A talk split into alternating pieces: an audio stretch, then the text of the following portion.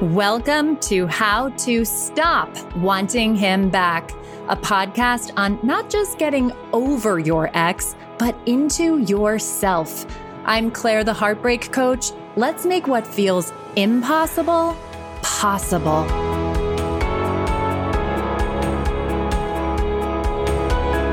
Hey, loves. I am so excited for this episode. I have my longest standing client. Her name is Rachel Coll, and she has been with me for over two years. She came to me in April 2017 so we have lots to dish on on her experience of working with me and putting up with me and laughing with me and crying with me and growing with me and wanting to fight me, all the things which we're totally going to get into. And she has just con- continued to elevate herself and grow and grow and grow and she continues to blow her own mind. She continues to blow my mind and I really wanted to bring her on so that you guys could get a better understanding of what it is like to work with me. I think coaching is such a unique approach to personal development and there are just so many healing modalities out there and i think a lot of people get confused about the difference between life coaching and therapy which i will be getting into more in depth with my own therapist uh, ashley graber who i've referenced for every episode. She'll be coming on and we'll dive into that. But i really just want to talk to rachel about her own personal experience. And you know rachel's experience is going to be very different from other clients experiences but i was bringing her on because not only is Rachel, a very accomplished lawyer in DC. Her work with me, not that I'm saying it's about me, but the, the work that she has done with me through coaching has inspired her to actually go get her own life coaching certification, which just makes me feel like a very proud mama over here uh, because all of the benefits that she has received from this work has inspired her to want to spread the word about this kind of work. So before she officially says hello, I have to tell you guys how Rachel and I connected. It actually goes back to 1994, 95, where we went to sleepaway camp in Litchfield, Connecticut. Camp Wonposet. Holla. What dorks were we that we went to a camp called Camp Juan Posset? But we went with my next door neighbor, Frederica Wilgren. Holla Vagika, I call her. The three of us were thick as thieves. And then obviously we didn't have social media or any of that and definitely lost touch over the years. Lo and behold, R- Rachel reached out to me over two years ago, April 2017. I had no idea that she was even paying attention to my videos or anything like that. For any of you new coaches out there who are thinking you're putting out your message and nobody is picking up what you're throwing down, people are listening and paying attention, and everybody everybody processes information differently.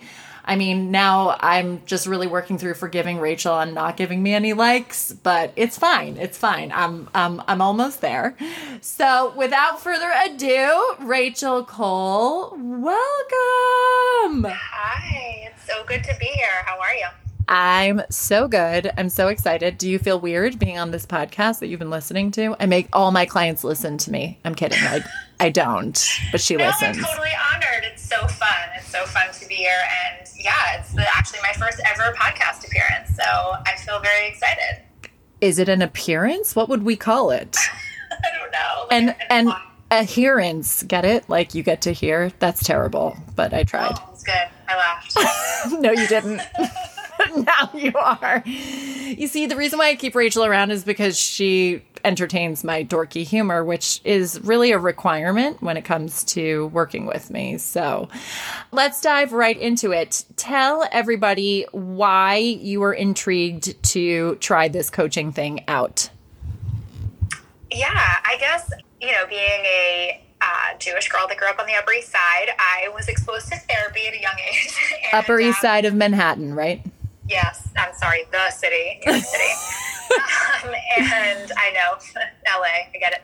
Mm-hmm. Um, so I had been in therapy on and off, really not regularly, but at different points in my young adult and adult life. And then was really going through a tough breakup in 2017. And I was in therapy on and off at the time and just sort of felt like I wasn't feeling any better. Like I would sit in therapy, and my therapist would be very um, supportive on my side, and it felt very comfortable in the moment. But then I would walk out and sort of walk right back into my life. And so I wanted something different. I didn't know what. I w- I didn't know what I was looking for, but I saw you on social media talking about feeling better right now. And that was so appealing to me. And I just felt like I had to know more feeling better right now, which is, yes, 100%. This coaching work is so much about figuring out how to feel better in the present. That said, I'm a strong believer that therapy, if there's unhealed trauma, unhealed wounds, there are certain things that are definitely out of my wheelhouse that I don't claim to be able to heal, like any kind of unhealed trauma or addiction or mental illness or any of those things. But obviously, as a heartbreak coach. I definitely know what to do and know a thing or two about. So, could you give a little bit more of uh, more specifics on the breakup and kind of how there were a lot of similarities from my breakup to your breakup and that whole situation and how the coaching really was different for you than for therapy? Totally. So, that breakup, I was 35 at the time, and I've been dating and in uh, serious relationships, you know, on and off, but since high school. And so at 35, I would truly say that was the first time in my life that I'd been dumped by somebody that I was dating. And that's Rachel, super um, hot and a big catch. I just felt like, you know, certainly I'd had the experience of liking somebody or wanting to date somebody and not having those feelings reciprocated. But this was the first time that I was in a very serious relationship where I was very surprised that the person that I was with just decided he was done and he left and and it wasn't sudden in the sense that there had been some conflict in the relationship before the final break but the similarities that really I think you know, bonded us in our coach client relationship was that when that relationship ended, it ended after a series of breaks and then he would sort of pull me back in or it felt to me at the time like he was pulling me back in. I have to stop her because she knows already to catch her thoughts, right? When I love that she's laughing about it now. But I just have to stop because look at her catching herself, right? Like w- it's so automatic to say, he did this to me, he misled me, he did all these things. And um, it can feel very real and very, very painful. Um, but this work is about shifting the story. So just, I had to interrupt. Sorry, Rach, but just to really see how she caught herself there in the story because we've really done a lot of work around that. She's done a lot of work around that to really catch how she wants to tell the story and her role in it. And when we say he, you know, kept sucking me back in, pulling me back, all the things, it's like as if we're believing that we're powerless, right? So I love that. I'm so proud. Keep going. totally. And I felt so powerless at the time because here I was, this person that had never had the experience really of somebody that I was, again, like in a long ish term. I mean, I think we'd been dating six or seven months by the time we broke up, a long-ish term relationship where the person just decided it was over. And so we had this make makeup breakup pattern and at times it felt like it was sort of outside of my control. I think that's kind of what really connected you and me and, and, made your experience resonate for me and made me sort of trust you in the coaching world, which was new to me in 2017. Yeah, I think that's kind of, you know, the sensation of somebody just sort of changing their mind about you a couple times in a row and feeling very much like you were always on the edge of your seat, not knowing where you stood with the person at any given time. Yeah, and could you speak more on how that made you feel? Let's let's go back to unhealed Rachel, right? And yeah. how like obviously now we see how evolved you are, right? But if you could just speak more on what all of that bro- brought up for you. He was making up with you, breaking up with you, changing his mind a lot, using your honesty. And I'm, I'm going to remind you of all of this. You're welcome. Unit, using a lot of your desire to be vulnerable and transparent with him. And he would meet you where you're at. And then, you know, two weeks later, hold it against you and then push you farther away. So there was a lot of going, a lot going on. And, and I think that I want to be careful careful here because then it sounds like I'm contradicting. Well, she just has this new story that he didn't pull her in and he didn't do these things to her. But we also have to find that that that balance of and that's why I think the coaching is so important is really learning how to navigate through what is a story that I'm creating in my mind that's creating me suffering and um, what is actually happening in the relationship. Is it safe for me to be vulnerable and honest with my partner? And is the fickle behavior going to work for me long term, right? Really tr- figuring out what works, what part am I playing in creating the suffering, and where do I draw a line? Where do I draw boundaries? Where do I know that I can really recognize that this isn't a relationship that's serving me. It's actually hurting me because I'm not allowed to express what's really going on for me in a safe space, right? So if you could just speak more on that, Rach, about where you were, because I think it's so important for the heartbroken listeners right now to really understand that you were not talking like this over two years ago, right? Yeah as you kind of mentioned, I had a career in place. I lived very close to my family of origin. My sister and I are very close. I have a lot of friends.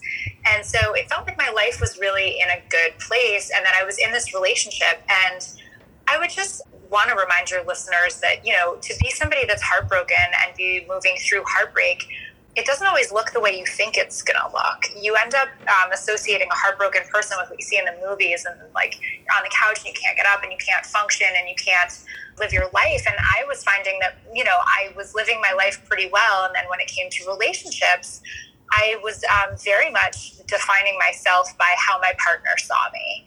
And so when he would say, you know, you did this and it made me feel this way, and you shouldn't have done this, or your behavior was Mean, he never used the word crazy, but I know that that gets thrown in there hmm. sometimes. Um, like he, he would just be critical of my behavior and my actions, and I would sort of just default to like, gosh, he must be right about me. Yeah, and I also just want to say, look, again that that's where there's a balance here, right? Like on the one hand, we've all been in relationships where we've behaved in ways that we're not proud of, right? That we can take responsibility for and say that wasn't cool of me.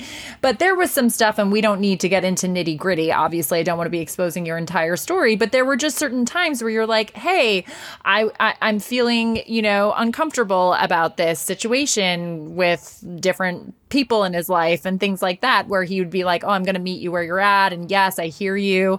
And then like a week later, it was like flipping the switch, no he didn't hear you and all the things. So again, it's finding that balance cuz I know 100% I've definitely been the crazy girl. I have given girls I, what is what is the expression i've i've given men like the reason to give women the, the label crazy is that right yes totally or like giving them the ammo yeah ammo. There, you see? Yeah.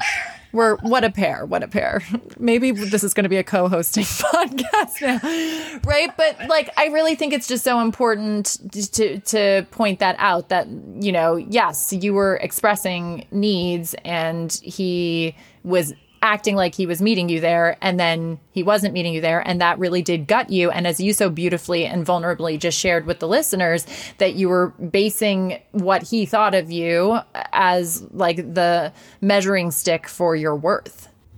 Totally. And i think you know each time we would sort of run into i mean just to give an example like i remember there was a time where he didn't include me in a dinner with some friends of his because those friends were very close with his ex he mentioned, you know, that they spent most of the evening talking about his ex girlfriend. And he told me that the next day, and I kind of asked, like, well, we, like, what do you mean? And you know, is there some uh, regret or unresolved feelings or anything um, that I should be concerned about that you spent some time talking to them about?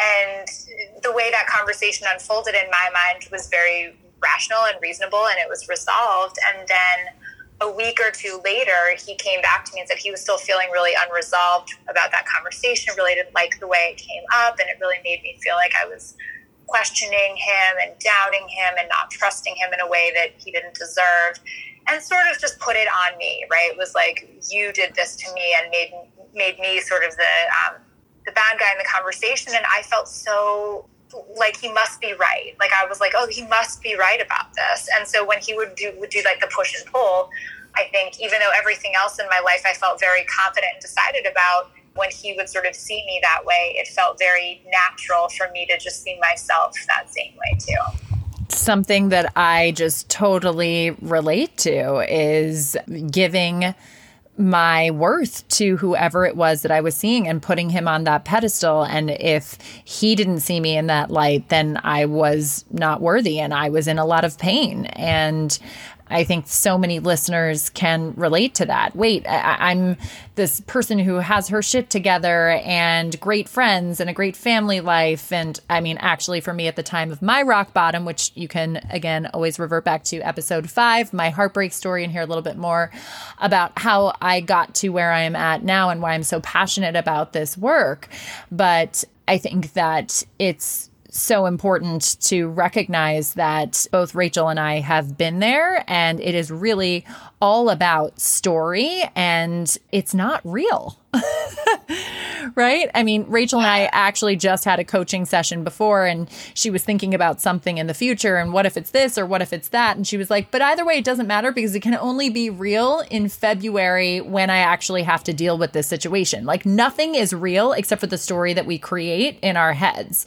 And so, with all of that, tell us, tell the audience about how much the coaching has helped you and how I'm the best thing that ever happened to you. Kidding, just the coaching part.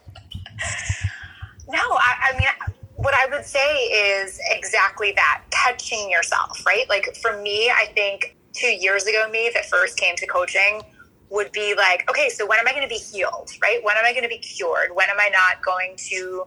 And you and I have talked about how we're both empaths. And mm-hmm. so I think we both respond a lot to what we think other people are thinking, what we think other people are feeling.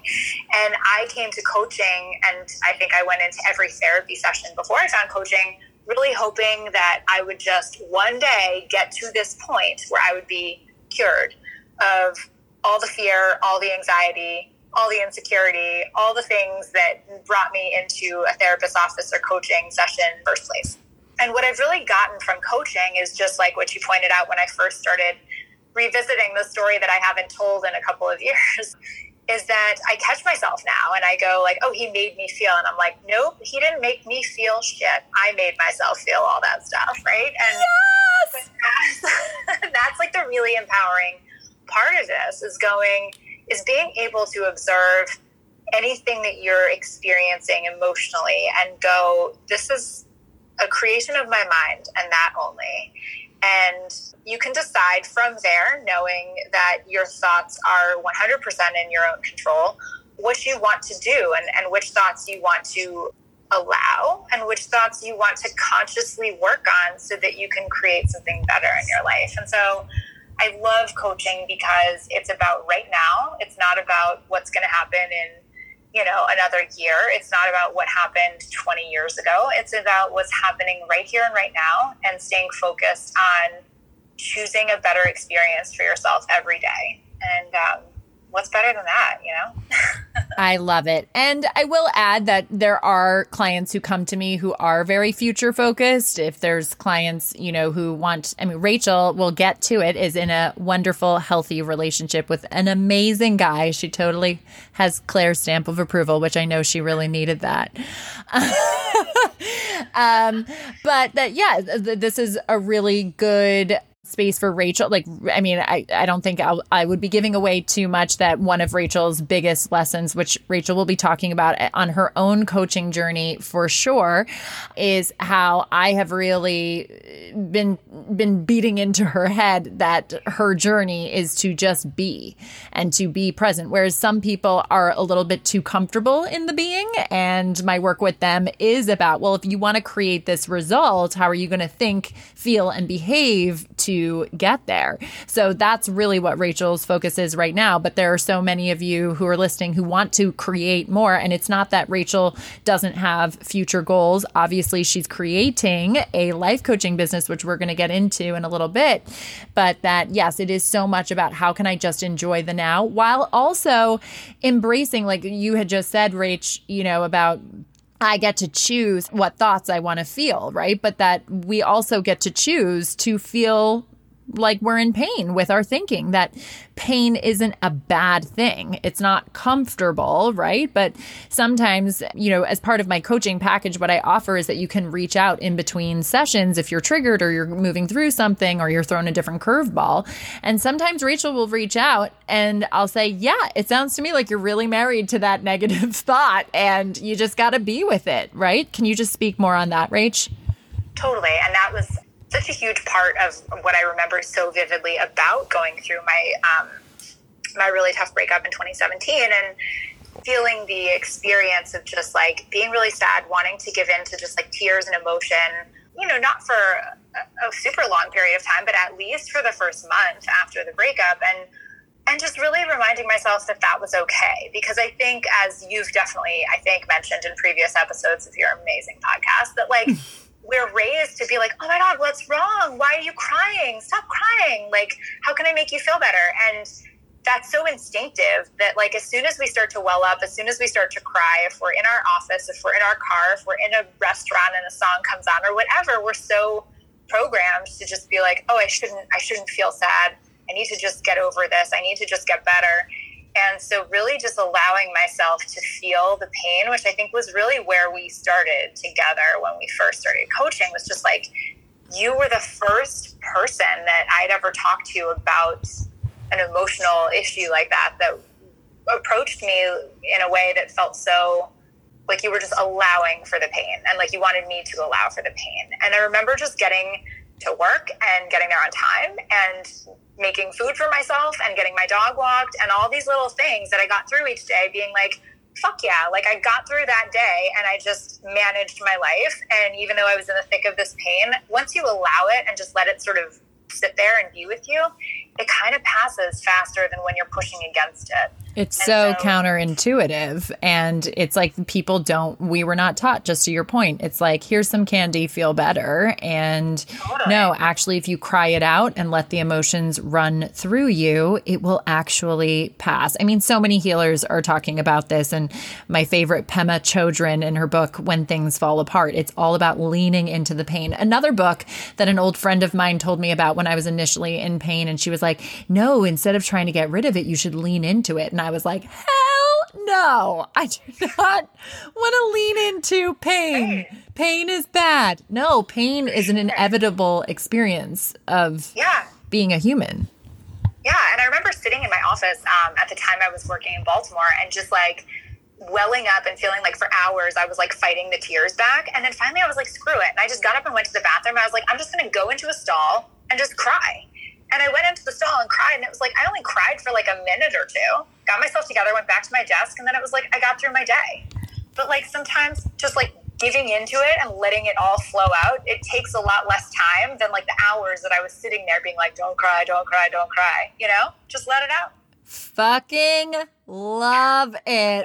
Mic drop. Love it. So, so yeah, good. cry it out, ladies. It's okay. And gents, whoever, whoever's listening, I think out. there's like three, but we love you, dudes. We love Dude, you. Dude, cry it out, man.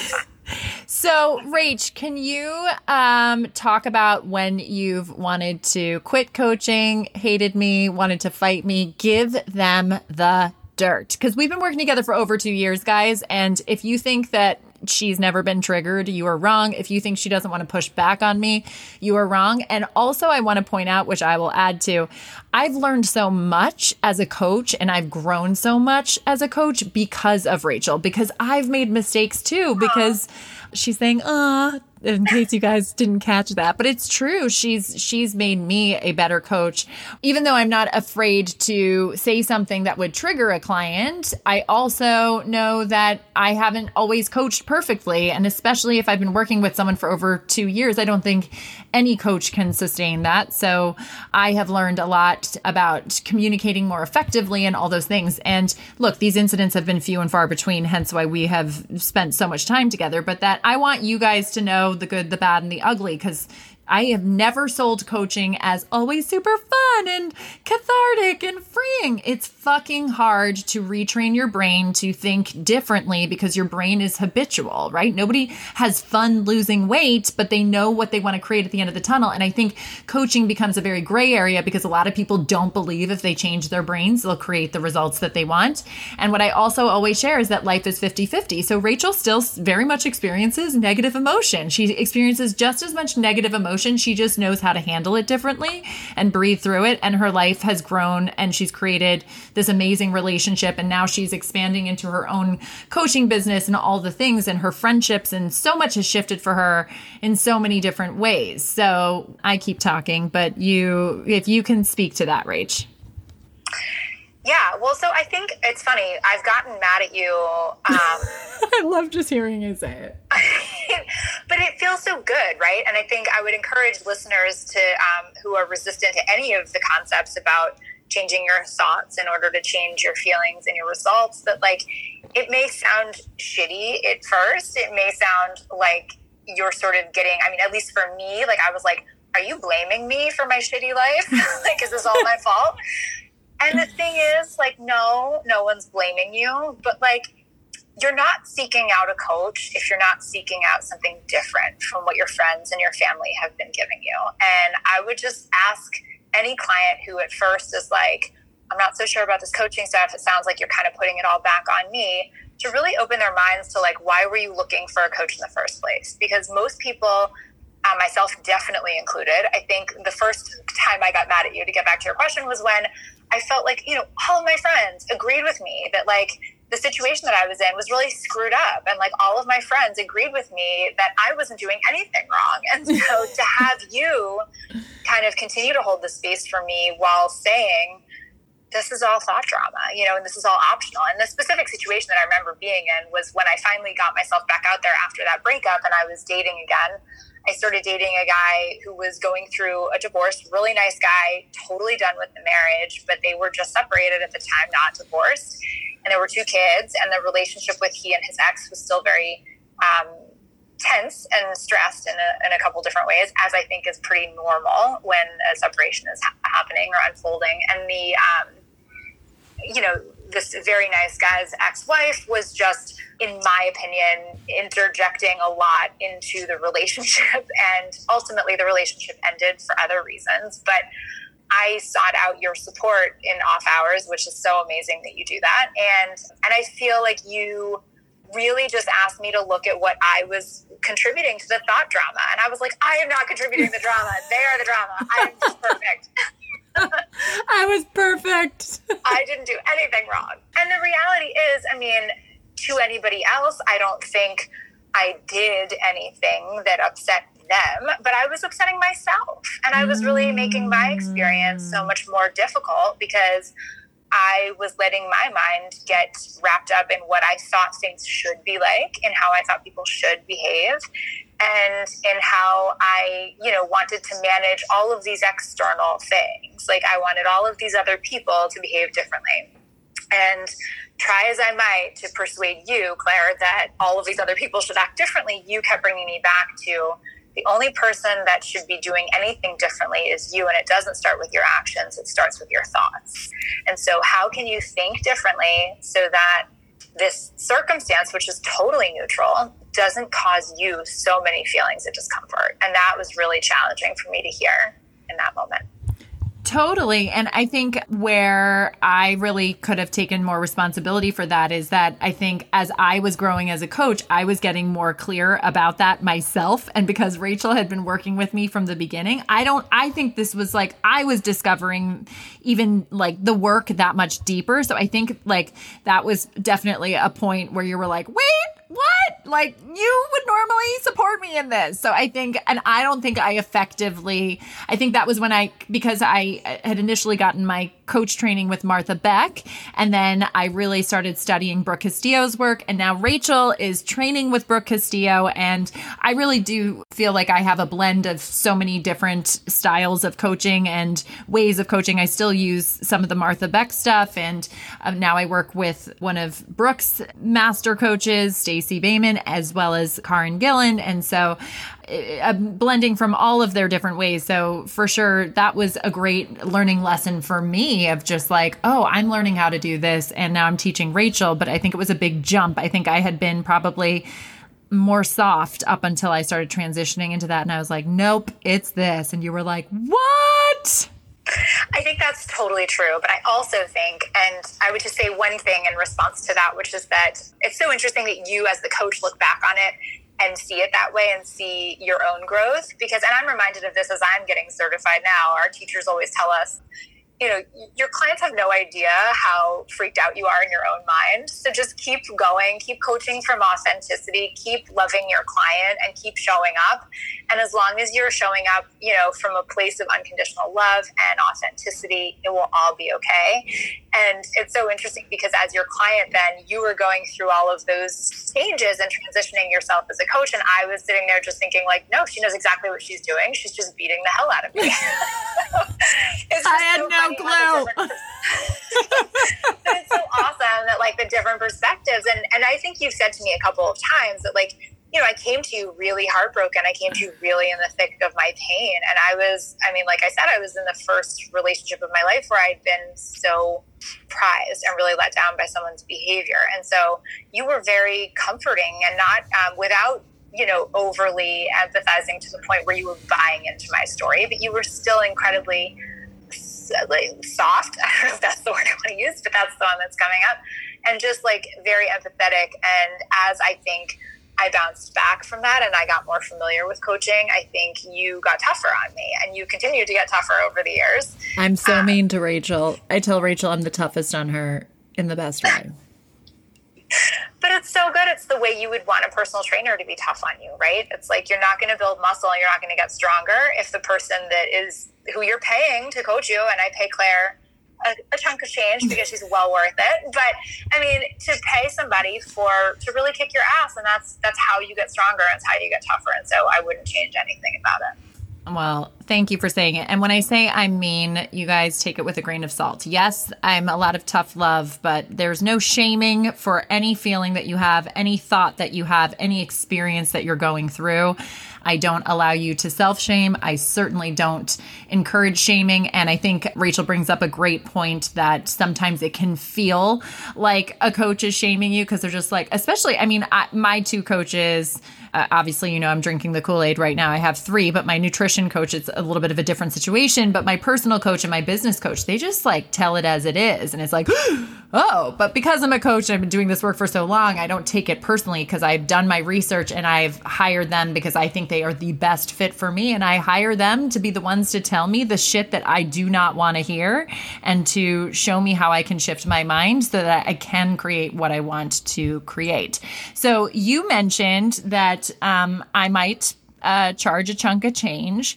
I would love for you to speak on not how much I charge because I don't offer that information just to anybody. But guys, this podcast is for free. So I get lots of people reaching out asking me for relationship advice. I actually pay for this podcast to be produced so that you guys can have this free content. So, for any of you right now who are thinking, oh, it's so unfair, she's so expensive, or whatever, you can totally take these tools. I mean, there are just so many episodes where I literally show you my process, talk about clients' processes. I've introduced you to Brooke Castillo's model. I have her, the link to her podcast. You can go to the Life Coach School, listen to Brooke Castillo's podcast. She has so many different podcasts on how you can move through so much much. And it's always stemming back to how your thoughts create your results. So that's what this is for. And don't worry, I have ideas so that I can get my work out to the masses, hopefully sooner than later. I have lots of ideas and things in the works because I really want it to be my mission to get this work out to the masses because it is so life changing. But my one on one services are a pretty penny. But again, I think it's all depends on thoughts because some people, I tell them my price and they're like, yes, great. Where do I sign? And other people are like, whoa, I can't afford that. And I know that I've been in that position where I'm like, oh, I can't afford coaching. And then I know for me how it, what shifted for me, but also if your thoughts create your results and your result is I don't have the money to pay for coaching, I, I realized that, well, if I learn how to shift my thoughts so that I can create more money, then I can pay for coaching, right? So I figured out my way. I am not here to tell people that they should just figure it out. I'm not here to tell them the how. Whenever I coach anyone on a consultation, I just show them their minds and they're like, I'm all in. I will do anything. And I'm like, okay, I'm this much. And they say, oh, no, no, no, I can't, you know, do that. Which again, we are not shaming anybody who is not willing to pay for coaching or to figure out a way. Or I know some of you have said, I would, I'm, I'm coming back to you. I'm going to figured this out and I'm coming back to you. And I think that that's a beautiful thing. And I've definitely been in that position where I'm like, I don't know how to do this. And I know for me, it just came to a point that I, I can't, like, for me, coaching is my oxygen, as I've shared with a lot of you. I'm 38 years old and I was living with a roommate for my, m- all of my time here in LA so that I could make these investments into my brain, into my training. And as a result, so much has shifted for me, not obviously just financially, but just living my best life as gasp a single woman and having a great fucking time while always still being in a space of knowing that I want to create more and I want to expand more and grow more. So, yes, I know you guys all heard at the beginning of this episode. Well, she's a lawyer, so she can afford it. But, Rach, um, I'd love you to speak on that. Yeah. So, I mean, when I first started coaching with you, I was seeing a therapist who took my insurance. so, and and and I made the choice to walk away from her. Uh, to be fair, she did tell me that I should look through my boyfriend's phone, so that seemed like questionable advice to me. I forgot she told you to do that so yeah, so I had a little bit of like a what the hell are you talking about, lady? And so I did part ways with her then, but I chose to pay for your services and you didn't accept insurance, um, as I think no life coaches do. Sorry, guys, um, I still don't. It's totally fair. Um, but I guess for me, it felt like, yeah, I'm a lawyer. I was a government lawyer. I started off as a prosecutor making less than a Starbucks barista makes. So I was not one of those big law, high salary, six figure lawyers straight out of law school, not even close. And I would just say that uh, the price of coaching to me is worth just about as much as anything, just about as much as the roof over your head, the mode of transportation to get you to your job, the ability to pay for medical expenses. Like it's right up there. I prioritized coaching with you. And I say with you because you're the only person I coached with. But I've also prioritized getting my certification, which I consider to be um, a, a, sort of related area um, because I definitely coach myself a ton in getting my certification. Um, those were serious financial investments. And to me, they were more important than buying a house. It was more important to me than buying a car. I, I lease my car, but certainly uh, one could argue the better financial choice would be to buy a car. I chose to do things a little bit differently because to me, I felt like if I wasn't happy in the head that I occupy every day, 24 7, seven days a week, whether I want to or not, they always say, like, wherever you go, there you are. And I felt like if I wasn't happy where I was in my own mind, nothing else really matters. The clothes you wear, the weddings you go to, the hair color i don't know i don't color my hair but like whatever that is called. The cost of these things are just not that valuable when it's all part of a person who's just feeling like incomplete and unable to really take care of yourself. And so for me the, the expense that is an inherent part of coaching um, is totally worth it because it's just a way to experience life from a place of so much more power so much more peace I, I couldn't put a price on that. Couldn't put a price on it, but I still do put a price on it. Could you talk about? I don't even know this, but I, I think you've mentioned a couple of things. Like, where have you made sacrifices so that you could afford coaching, Rach? Yeah, I mean, I think the biggest thing that jumps out is like, I grew up going to Europe every summer. Uh, my dad's family is in France and Spain, and travel is the thing that probably jumps out at me. That was where I had to cut corners. Honestly, I've had to be careful with like the size apartment that I live in. Like I, I live in Washington D.C., which is an expensive city for sure, but you know, I live in a nice apartment, but it's not the biggest apartment that I could be living in at 37 years old. um, so I definitely made compromises in housing. I've made compromises in shopping. I mean, I love, I grew up in New York City. I'm a New York City girl. I love style and fashion and I love buying clothes. And, um, and I've definitely made some compromises there. I mean, even little things like I was realizing that I was getting a gel manicure every two weeks. And I was like, maybe this is something I don't need to do every two weeks. Maybe I can just do this once a month. Like little things like that, they add up. And I think it's really easy to look at something like coaching, especially when you're presented with like you offer packages for six months in a year. I doubled down because that's where I was in my life. And I committed to a year with you last August. And I no longer offer the year, just so everybody knows. Oh, we can guys missed out. I know. It was because of annoying people like Rachel, who I just couldn't put up with. No, I just think that there's something to be said. My two coaches, they only offer six months.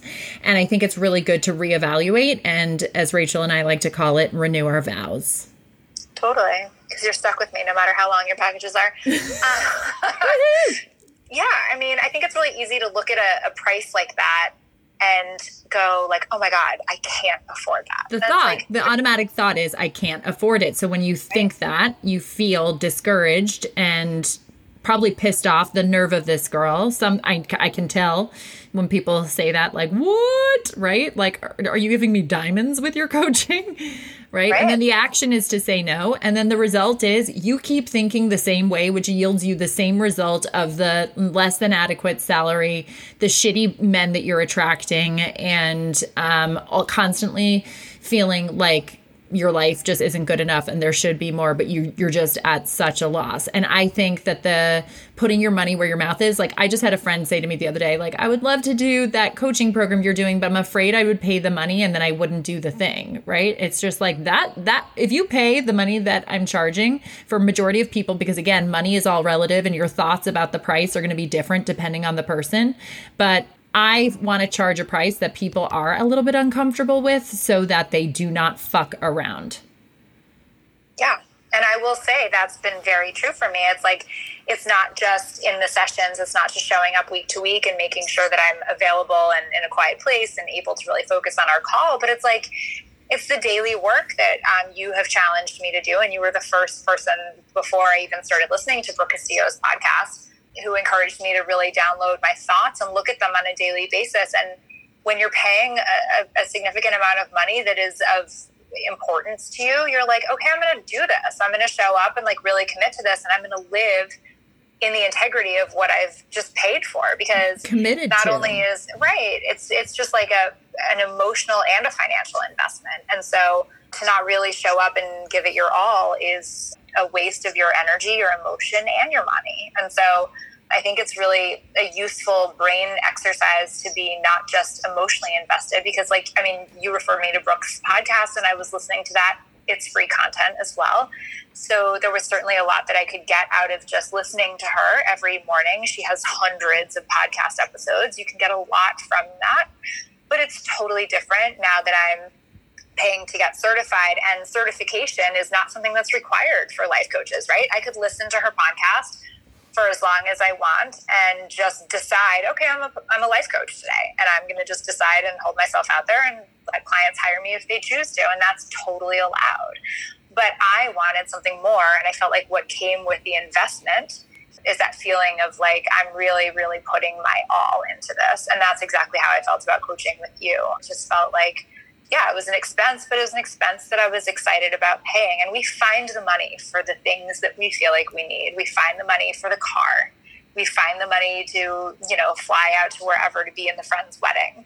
And so well exactly. I you know i love the the friend's wedding reference because mm-hmm. i mean how many of us have been bridesmaids and you're like i want to be a bridesmaid oh my god. The dress costs $400 it's ugly and you're never going to wear it again. And then the engagement party plus the engagement gift plus the bridal shower plus the bridal gift and then you're paying for the bridal shower plus the bachelorette weekend plus the destination wedding plus the wedding present all the things, right? And that could like take you up to 5K. And then, like, not that I would ever argue with anybody. I'm not saying, well, do you pay for this? And then you can pay for that, right? But I just want to show people where they automatically say they don't have the money for coaching, but they'll figure out a way to pay for all this bullshit because society tells us it's the right thing to do instead of saying, like, I, I remember I was a bridesmaid in a wedding and I said, thank you so much, but like, I'm on the opposite coast and I, I was broke as a joke, acting and all the things. And I just said, I, I would be honored to stand in your wedding, but I will not be able to make it to any of the events across the country. And so if you're okay with that, right? Like having just the integrity with my own self and with the bride and my finances to just say like this is what I can and and cannot do, right? And so and then people will say, "Well, I have to. She's my best friend." You don't have to do anything, but also what if you had to get coaching in order to expand your life and make it the best life possible. And best life doesn't mean perfect life. We still experience negative emotion. I mean, Rachel had negative emotion last week that we managed through. And today she's like, oh my gosh, I have all these ahas, right? So it's like, and, and same with me, with my coach. I had a lot of negative emotion in my last coaching session that I just needed to spew off of my chest, right? So this isn't about it going away. It's about a safe space and moving through it consciously and um, knowing that, again, we continue to create our own suffering based on our thinking, but just slowing the brain down to just automatically write off coaching as if, no, it's an impossibility or someone said it's a luxury. And like, yeah, I see it as a luxury, but also like a total necessity. Totally agree. Yeah. And I think it just comes back to where are your priorities, you know? And I think when we are in that mindset of seeing ourselves through the behavior, the actions, the what we think the thoughts and feelings are of other people about us, we're like, oh my God, I could never say no to that wedding, right? I could never say no to like, you know, participating in this event or that event, or I could never say no to visiting family across the country or in Spain or France or whatever the case may be. And the reason, in part, that you could never say no is because you've spent the majority of your life looking at yourself through what you think the eyes are of somebody else. And so, as soon as you decide, what I think, what I do, and where I'm coming from on my daily basis and how I'm behaving is the most important thing to me. That's when everything starts to shift for the better because then you start to realize your mind is what controls your experience always. 100%. And I would love to just add for anybody out there right now, especially moms who are like, oh, well, I couldn't say no to that person or like any mom guilt, right? Like that's selfish, right? I know so many people struggle with this. Well, me putting myself first is selfish. And I see it the total opposite way. And maybe it's easy for me to say or you to say, Rach, because even though Rachel's in this amazing relationship, but she is not a mom yet. No pressure, Matt. uh, he got a shout out. He got a shout out. But, right, that it's like so easy. But I actually think that the more I started to put myself first, I'm able to sh- give so much more from a full cup. And I say that as coaching almost 20 clients a week but I have I'm super boundaried and I always have more to learn on boundaries. Just when I think I'm super boundaried, I, I have more. But that so many people would say, oh, well, that's selfish. But I think, like, I think the best thing a mom can do is put herself first and carve out the time. Obviously, children come first a majority of the time. But when we start just taking the best care of ourselves and saying no to the showers or whatever. And also, you uh, said, you know, really what it comes down to is priorities. If anyone's listening right now and is saying, no, I would much rather be able to show up for my best friend's wedding and do all the things for her than pay for coaching, more power to you. I'm not here to say what's right or wrong, good or bad, but I just, my job as a coach is to show you guys your minds and just don't tell yourself the lie, I can't afford coaching. No, I actually choose to put my money elsewhere and I will take responsibility for the results that I have created with my thinking.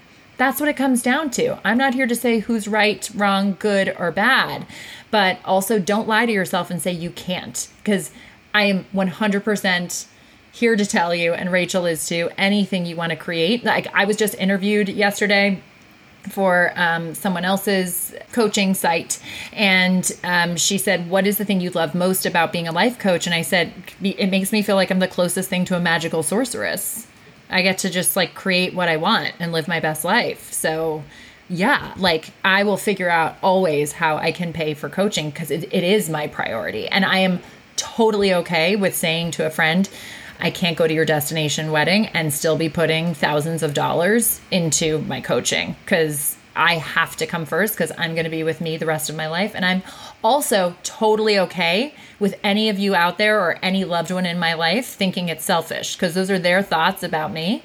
And those thoughts are just their thoughts. But I know where it's really coming from. And I also have, for my own principles and um, I guess about the kind of relationships that I want to be in is that not only do I want to be putting myself first and serving me and filling my own cup first, I really want my loved ones to do the same. I really want them to choose coaching for them over coming to my amazing destination wedding. I just have to figure out my husband, but it's fine. Totally. Yeah. And I think um, one thing that you really drove home for me was, you know, when things are selfish versus when things are really taking care of yourself first. And I think those are two different things, at least the traditional way that we grew up thinking about selfishness, right? Like when your intention is pure and you're just genuinely looking out for yourself, why we've all been conditioned to think there's something wrong with looking out for yourself before other people, I don't know. I genuinely don't know where that comes from because I think when your intentions are pure and you're just there to take care of yourself first, that comes from such a pure and honest and, and full hearted place. When your intentions are to be hurtful to another person by pushing yourself up at their expense, that's selfishness, right? And that's behavior we can all agree is pretty shitty. But like, that's not what we're talking about here. We're just talking about saying, like, look, I'm so happy for you that you're getting married. I wish you all the best. I can't make it to this part of the wedding, the bachelorette, whatever the things that you were invited to that you said you couldn't make it to. You're not saying like something terrible or that you're not going to go or you're not turning it down to be spiteful. You're just saying like this isn't working for me because I've got to take care of me. Amen. I love that. So, wrapping up, uh, before I let you go, I want to just let the world know about Rachel Elizabeth Coll coaching maybe the Elizabeth part isn't in it, but I just want it to be super formal because I'm a proud mama. So tell people what is the niche that you are focusing on right now. You're currently offering three month packages, and um, just share with the world your magic. Well, as you have said to me a handful of times, when you want to be a coach and you are coming to coaching from the space of being a client first, I really wanted to honor my niche from where I came to this from and sort of really look at what my experience was. And as I mentioned at the top of this interview, I really felt like my whole life made sense, except dating and relationships just felt like this one space that was really challenging for me. And so, my calling, I genuinely feel that way about it, is to support women who are, you know, working jobs that they're basically happy with and feeling very full in their friendships and their familial relationships, their families of origin, but feel like they sort of have it all, but their relationship is not exactly what they've always wanted it to be.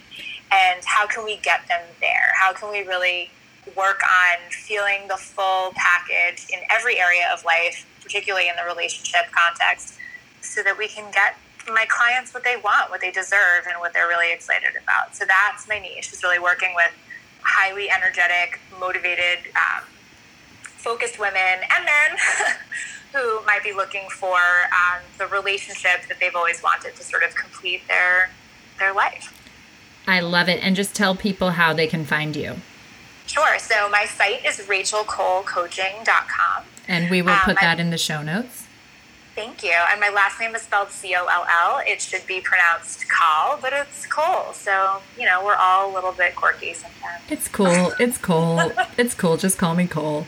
Last thing, which is probably one of the most important questions that I'm sure every listener wants to hear about, is your amazing relationship. So I would actually, if you have a couple more minutes, Rach, yeah, I would love for you to tell people about how you are different in the relationship. Obviously, I'm not saying tell everyone your drama, but like you've been together for nine months. So, I mean, it's not like, oh, this is just effortless, right? So, just talk about the amazing relationship that you have created with your thoughts. You're welcome. And not you're welcome like I did it, but just you're welcome to yourself. and, and uh, yeah, if you could just speak on who you are, how you show up now, and what is so amazing and different about this relationship. And would it be safe to say that every heartache and pain that you've been through, because it wasn't just the first relationship that you came to me upset about, like you had some upsets with a few men before Matt came into your life. Totally. I think it all kind of comes back to what we started talking about, which is that there's no there there. Like, at no point in time do I expect to never feel uncomfortable, never feel relationship discomfort or doubt or anything that's unpleasant, right? I'm, I'm prepared to experience those feelings and still think those thoughts. But I think what's different for me in this relationship that I, I do feel really grateful for and I feel so um, happy and fulfilled and like the work has really gotten me somewhere great is that I allow my thoughts. I'm patient with myself. I know that the brain works really quickly, mine in particular. Like, I think the average human brain has 65,000 thoughts, and I'm pretty sure I average 100,000 on a daily basis. I would agree with that, Rach. yeah, it's really, it's a lot. It's a lot in my head but I own that and I stay with it and I allow it in a way that I didn't used to, in a way that I used to also think it make it the business of my partner a lot more than I do now. So could so you sorry, yeah, could you be no, if you're okay with it, could you be a little bit more specific? Like what are the hard things that come up from you for you that might bleed from past relationships that you have to manage your mind around? Totally. So I think for me it was always not really taking someone at their word and having a couple of experiences, the relationship that brought me to you for the first time in particular, where somebody would say something and very clearly mean something else, or walk it back, or change their mind, or do something inconsistent, act in a way that didn't match up with what they were saying to me. And so I, with my own thoughts, decided that it was um, logical to then doubt things that people would say to me directly and ask for secret meaning or ask for subtext or ask for you know some other explanation that wasn't necessary. And so i think really resisting the urge to um, doubt somebody's word is probably the um, the thing that has been most important in this relationship. I would also say that you know just general distrust for relationships overall and thinking that like nothing ever works out, right? Because I look at my past and I go, well, none of that shit worked out. So why would this be any different? And I think we're so conditioned, whether we realize it or not, to just look to our past for what our future is going to look like. And as long as we keep doing that, the future will be what we're thinking about right now. And if what we're thinking about right now is the past, it will repeat. Oh, so, so good. Yes. well, I learned it from you, girl. Well, and uh, also, could you just speak on because I know this and I get to cheat because I kind of know you pretty well. Yeah. Talk about the partner that you're really proud that you proud to have become because the way you show up in this relationship is amazing and it's vulnerable and it's scary, but you really have like stepped out of your comfort zone and like spoken your truth and all of those things. And um, it's amazing to watch. It is not fun. And I think, again, when we circle back to that initial relationship, that initial breakup, it wasn't okay for you to have insecurities and feelings or ask for what you need. And you do that here. And just because your partner is amazing and he meets you where you're at, like, that it's not just like, yeah, you're a coach now and you've been doing this work with me for over two years, right? It's sort of reiterating the same thing that we've been talking about, but just that it's so rewarding, but it, it hasn't been easy for you.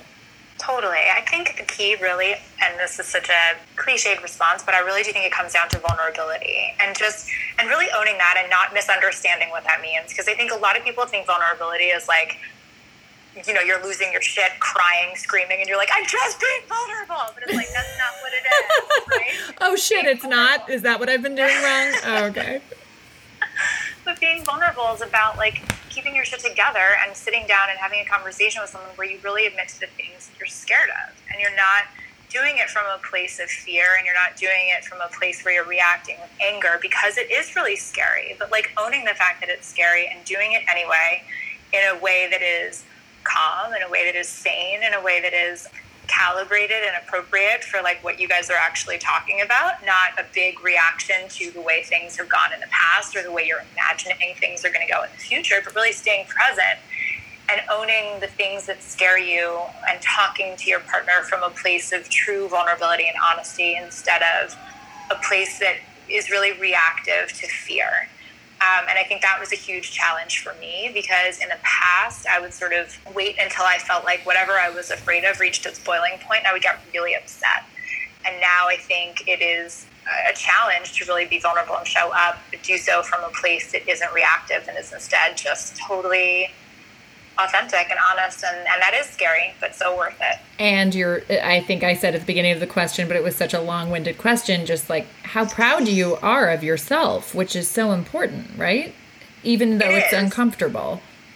Because i think when you show up in a way that feels really good to you you can then sort of not that we want to think about the end because we hope that there is no end to the relationship that works out but you can really sort of like going back to the relationship that first brought me to you look back and not go like oh shit did i do that? And is he right about me? Like it, there's no second guessing yourself. You're kind of like you know what?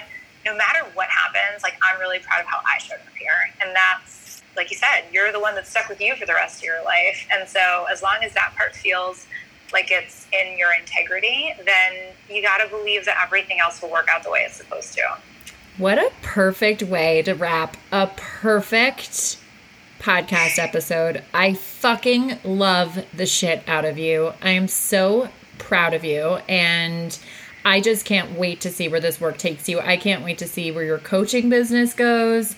I just feel like the luckiest coach to have you. I'm totally getting emotional. Um, ah. I'm just so proud of you and you just continue to blow me away and you're just so much fun to work with too. We like laugh we cry uh, we have heated talks and we just work through all of it and you're just an absolute dream and i think any client would be lucky to work with you. So i think that's it everybody. Thank you so much for tuning in. Again we will put Rachel's contact info in the show notes. I cannot thank you enough, Rach, for being here and for all the trial and error with the technology because we know that that's not my forte. So thank you. Of course. Thank you for having me. And I cannot say enough amazing things about you as a coach. So if you guys are listening, you would be very lucky to work with Claire. I highly recommend her, having done so myself for two years. So keep doing what you're doing. And I love that you're sharing so much with everybody so that even people across the world can benefit from all of your wisdom the way I have. So thank you, my love. Oh, thank you. We're just having a love fest over here. One more thing that I have to ask, I meant to say this before, was the pain that you felt in that first relationship over two years ago worth going through for where you are today? Oh, 100%. If you guys have the uh, energy to check out my website and read my blog. I love me some writing.